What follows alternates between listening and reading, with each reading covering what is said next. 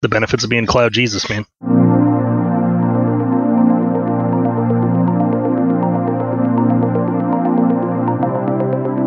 Brought to you by iland, this is the Cloud Bytes podcast, where we've brought together a panel of opinionated cloud customers, providers, and analysts to discuss topics related to how clouds are built, marketed, and consumed.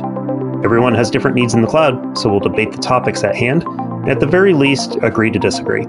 Our goal is to provide good sound bites about how to manage your bytes in the cloud. And sometimes the best conclusion may simply be that the cloud bites. This episode is all about what customers are or should be looking for when it comes to support from their cloud providers. My name is Brian Knudtson. I'm a cloud technologist at iland and will be acting as our moderator for today's discussion. This episode's panel includes an amazing group of technologists who have supported their own infrastructures in the past.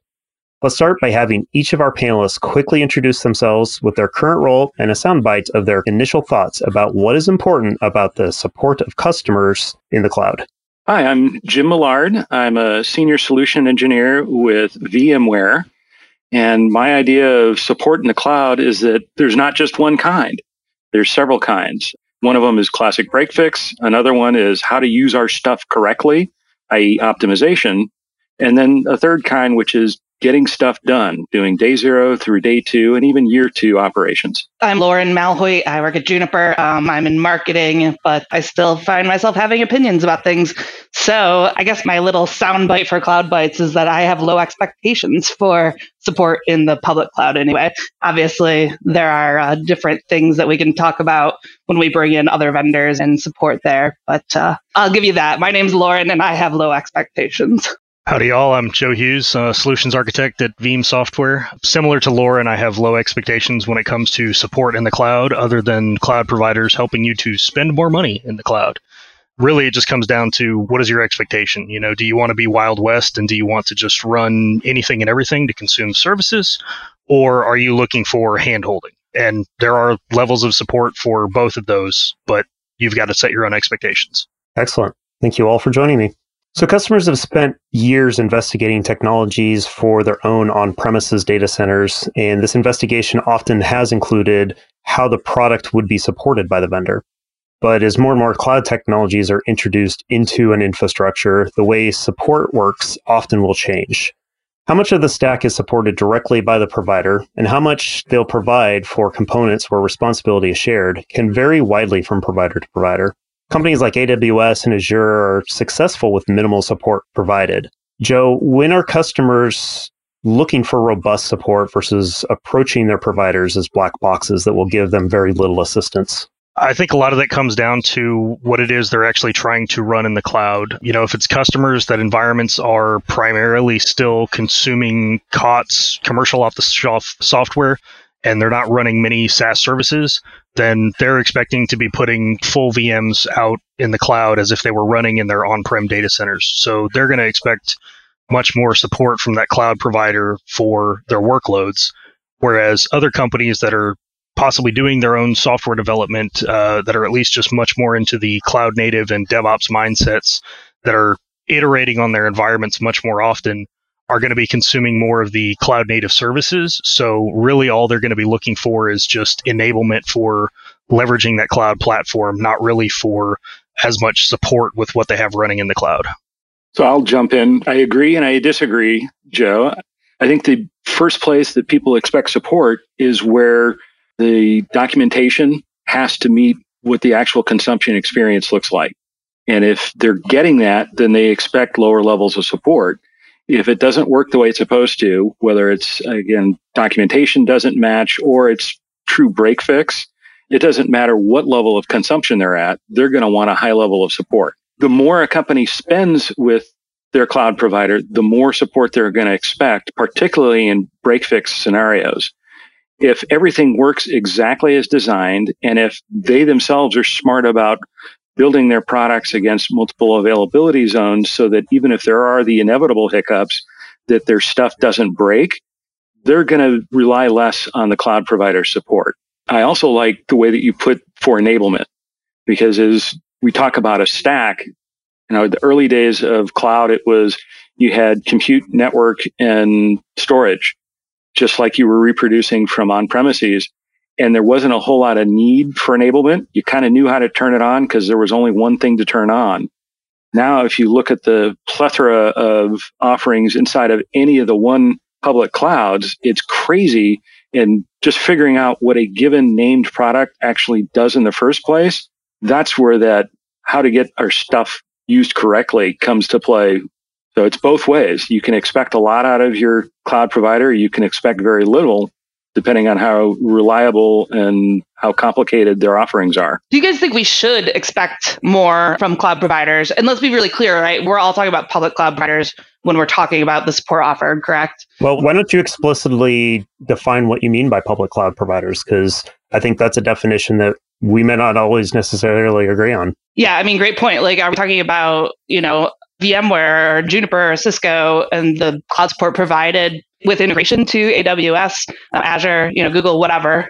We're talking about AWS, Azure, whatever. What are you guys kind of thinking about? So my thoughts are primarily the big three public clouds when it comes to AWS, Azure, and GCP. When I'm talking about customers that kind of have a low expectation of support other than just enablement of the platform, because that provider is really there to just provide the infrastructure.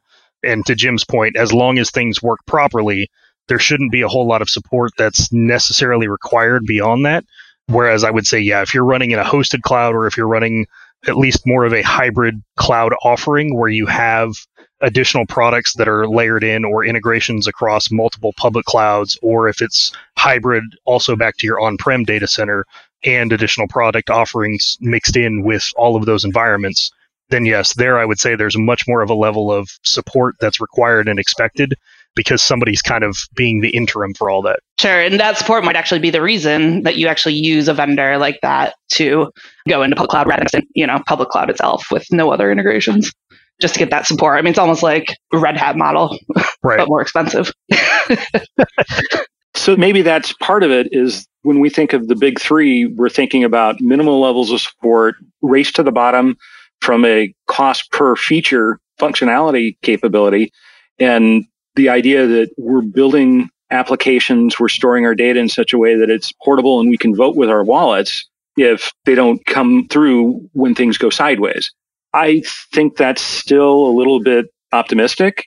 And I believe that unless you're still dabbling and not really getting more than your toes wet, the voting with your wallet is more challenging. That once you have major inroads into a given platform, it's kind of hard to pick up and leave as much as people like VMware would like to say we're building against hybrid cloud and we support any cloud, if you are truly embedded in a given native product, changing your workloads over to a different cloud provider's native product, whether it's GCP to Azure or Azure to AWS or any of the other directions, there's still yeah. a lot of friction, I guess I would say. And so it may be more effective to pick the one that has the best support based on your own criteria and kind of live with the warts rather than to retool to be able to use a different provider. Now, that's part and parcel of what VMware is trying to do in creating a consistent platform that can be consumed across all of them. But if you're going to argue that it has to be native and not the VMware solution, then you really are kind of putting all your chips in the center of the poker table. Right. Some of it comes down to, you know, are there specific features that you absolutely require for your environment, or you have opted that those features are beneficial enough to your organization that you would accept lock into a cloud environment, or would you just have layers of obfuscation that are in there that require that you do additional management so that the back end of what cloud you're leveraging with your tooling can be different? Yeah, um, and if you're driven to a specific cloud due to certain requirements or certain needs, I mean, obviously, you're going to have to deal with whatever support they have and may require a company to make adjustments. So there may become tension between different requirements to say, well, we want high levels of support, but this cloud that provides the thing that we need doesn't provide good support.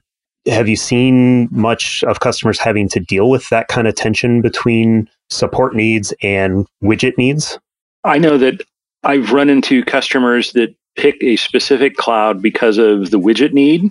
And it may be it's the vanilla widget that can be found in all three of them, but there's something about the way that it integrates with either their on premises operations or that the way it's tooled is just easier to consume, or it could be down to the dollars per consumption unit is better. But whatever that requirement is, they've selected that particular cloud provider and everything else by preference goes there. There really aren't many people that I run into that are running in all three clouds, public clouds, majors, as well as on prem. They've all pretty much wanted to stick with one and live with the warts that come with the cherry on top as well. Beautiful analogy. Kind of a mixed metaphor, but I'll live with it. yeah, I would say sometimes, you know, it's not necessarily even to the level of how easy the implementation is to use a specific widget inside of one of the clouds, especially for early adopters of cloud environments or someone who's leveraging newer features in some of the clouds you may just consume a specific cloud environment because they're the first one to have an iteration of some feature or new functionality that you have a need for at the time. So you're just having to kind of choose to jump in to whoever's the first to have that offering. Yeah. Yeah, that also would explain why you might be in more than one cloud. That you pick the one that you wanted to, like I was saying earlier, because this is what fits. And then one of the other providers, even someone that's not one of the big three, that somebody comes up with a SaaS app that, hey, we want to consume that. So now we're in multiple locations and that could grow even further. Yeah. And that's kind of the traditional best of breed. You know, we're going to buy the best thing for this one thing that we need and actually cause some support problems across there because now you're having to deal with multiple support organizations as opposed to one more well integrated stack. On this topic, I'm going to shift a little bit as a customer picks a cloud, they get into it and maybe they didn't go into it with eyes wide open or they were kind of forced because it was that special widget that they needed. We've all heard lots of stories about, hey, I got into the cloud and it wasn't quite what I wanted. You know, that perception changes once they get there. Lauren, I'm going to throw this one at you is how common is it for customers to move away from an AWS or Azure because there's not enough supports and we have another option we can go to or it could even go the other way where they're at a VMware based provider and they found that maybe it was a little bit higher price, maybe it was the same price, but they just don't want to have the overhead of a dedicated account manager and a support team and all that. They want better documentation. And so they're going to go to, they're going to abandon that and go over to a hyperscaler. How common is that kind of scenario? Yeah, you know, the price point is more what I've heard from customers is just being shocked by the price point. And, and maybe that's quelled a little bit over the past year or two as people kind of understand it better now.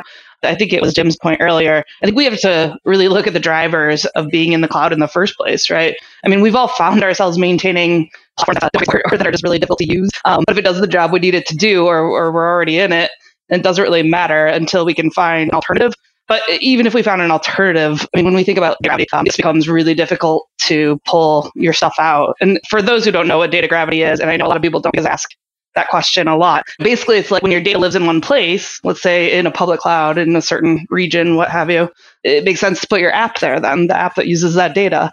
And that app touches other data, and then that data then comes to live in the cloud because it just makes sense. And then, you know, it spreads like wildfire, right? And then eventually we're all in this one public cloud. So, you know, a little tip having a multi vendor or multi cloud environment you can have a good strategy. There are other support issues that come along with that and cost issues and things like that. But being able to avoid lock in could be pretty important. Obviously, the more I think about drivers too, you know, data privacy is of course a big deal. I might not even be able to have physical colos in a certain location, but I have to have my data in that location. You know, GDPR, even gains from performance that I get from having my stuff in that public cloud. So it might not just be a viable option to pull your stuff out of public cloud because there wasn't enough support. Now, as far as using like a vendor based solution, like from VMware, or Cisco, or Juniper, I still think that's pretty viable. Keep in mind, I work for one of those vendors, so take everything I say with a grain of salt. Enterprise multi cloud is not just about paying for a bunch of cloud resources. It's really about having like the right resources for the right workloads like we were talking about, if you find the right widget, if you know an, a Microsoft application works better in Azure, that makes sense, right? But all of this needs to be somewhat orchestrated, and obviously you do get support from vendors, like we talked about, from the what do we call them, networking compute vendors, I guess. And with the complexities of modernized infrastructure, the more we automate and orchestrate, uh, the more reliable our services will be. So, you know, hopefully we don't need all of that public cloud support. But yeah, I, I guess I'm just not seeing, you know, TLDR. I'm not seeing a bunch of people things out because of lack of support. I just think it's too hard once you're in. And I think people do understand that. I think people expect it to not be what they expected. Yeah, I think that makes sense. I would throw out that I have yet to work with a customer that wanted to pull out of either private hosted cloud or the public cloud because of a support issue. It's always come down to the consumption costs. And nine times out of 10, it was a, we thought we understood the metrics. We thought we understood what we were getting into. We ran the models.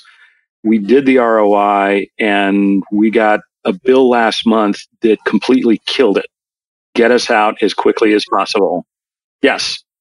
And, and so a lot of that has nothing to do with the support from a break fix side and may not even be a how do we consume this correctly? What's the enablement side of it? But it's the optimization piece.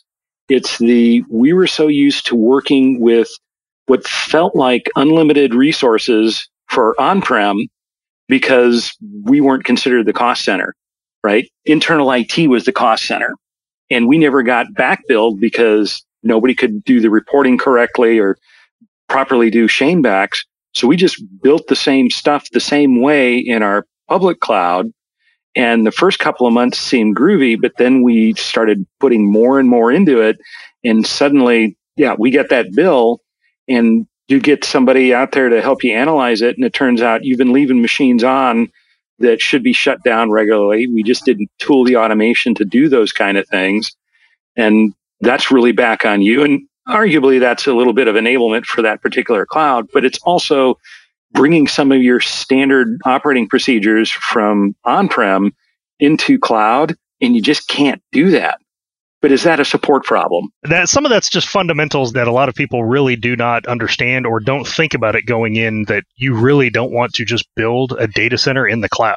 You know, you have to look at what it is you're actually doing and define the workloads, that data gravity, just what you believe that consumption is going to be. And a lot of folks also don't even know that they have the ability to actually look at some of those consumption metrics throughout the month instead of just setting up monthly billing reports so they could actually see things as they're being consumed live rather than just get hit with that bill at the end of the month or at the end of a quarter or something. But it is a fundamental shift because if we had on prem data centers, we're used to as utilization goes up, we may use additional electricity, but for the most part, everything in that data center is on and running all the time. It may or may not be used below the covers of just the big iron that's in the rack. But at that point, it really makes essentially no difference to the company. And that's a huge mind shift going to public cloud. I think also the data strategy. I mean, ingress and egress cost money, and we didn't really have to deal with that. I mean, obviously, we paid for bandwidth and things like that, but it's just different in the cloud. And I don't think people necessarily plan for that. Yeah. and then, yeah, it literally costs you money to pull out. That's the upside down scenario, too.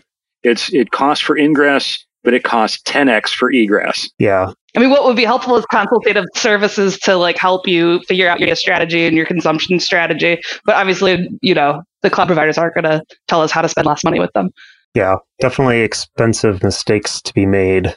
If you go into the wrong situation to be able to pull out, I think we've all heard a lot of those types of stories. But Jim, I want to kind of go back to one item you touched on and maybe dig into it a little bit more. You know, you talked about customers as they're onboarding, getting enabled, having that experience of figuring out where all the furniture is in, in the room and making sure that they can navigate and use it appropriately. From an iland perspective, we do a lot on the onboarding piece to make sure customers are comfortable with what they're getting. But in your experience working with customers, how important are those one time onboarding migration type services to the overall cloud experience that customers are going to have once they get there? And, you know, is that one of those selection criteria that we've kind of been talking about? I'd say it's two pieces. One of them is the onboarding experience itself. It needs to be smooth. It needs to show that what those initial ROIs were meet out for the first couple of months that, you know, here was your steady state, make everybody happy. And that's a level of support. But even more critical to that, I think, is the measure twice, cut once concept. You see some of the tweets from Corey Quinn talking about Route 53 as a database, fight me. there are so many ways, so many features out there that they were built and intended to use a certain way that somebody could be clever and use a different way. And if they figure out that there's a billing loophole that they can essentially use something for free, then they're going to do it. You know, that's the nature of automation. We can find these ways of getting around trial periods and things like that so that you can be clever with it, but you could also misarchitect something that you thought was built for that purpose. And it turns out it's one of the most expensive ways of using that product where the enablement ahead of time would have shown, well, let's use this other widget instead. And probably one of the great examples would be, are we going to build an instance or a VM and write some code to run on it and have that VM up and available all the time? That's one way of doing it. Or are we going to build the equivalent of Lambda functions that are available all the time, but I never get billed unless they're actually called? So two ways to solve the same problem you can be onboarded with great effect by whoever it is that's helping you get into whichever cloud. But because nobody looked at the architecture and the use case and what the actual requirement was that you were trying to solve against, you may still be in a bad place for working with that particular cloud. Well, and one thing a lot of people miss is writing down what those requirements are or what their assumptions are going into it, and especially writing down limitations that they run into at a particular point to see if features get added later on.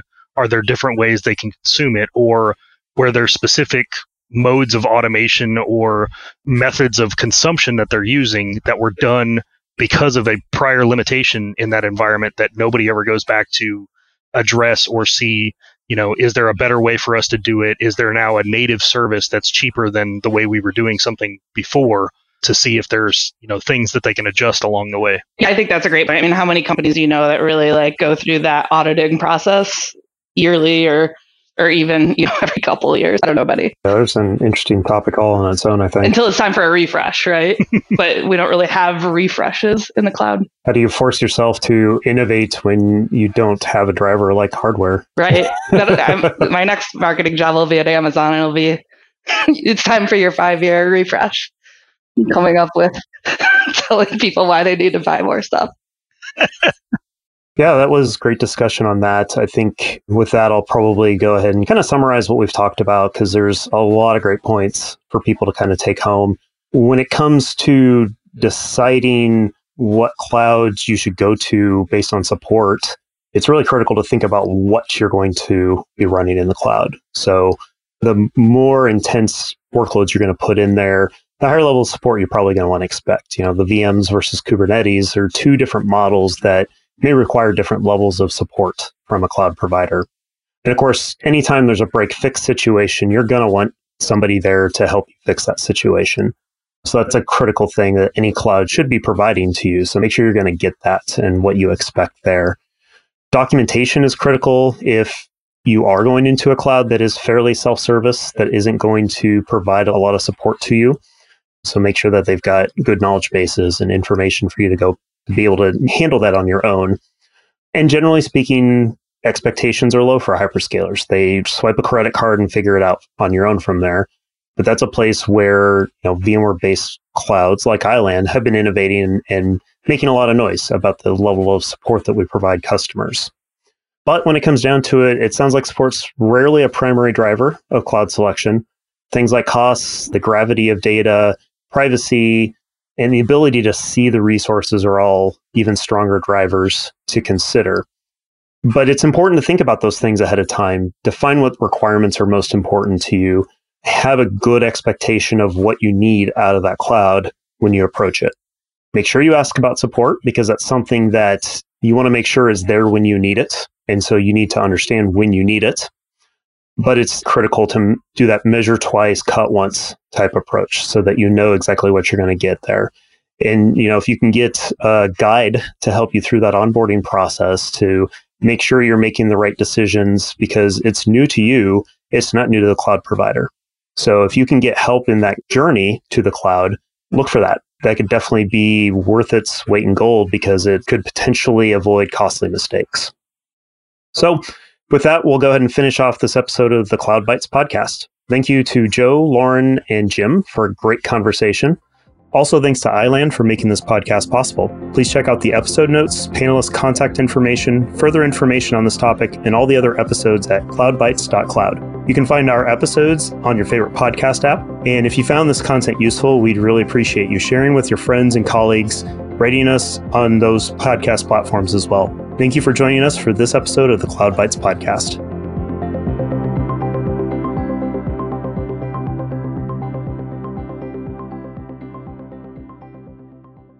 if you're dealing with a negative support experience where they keep pointing at you saying, no, you broke it when you did in fact find a defect has got to be one of the most maddening scenarios that I deal with even today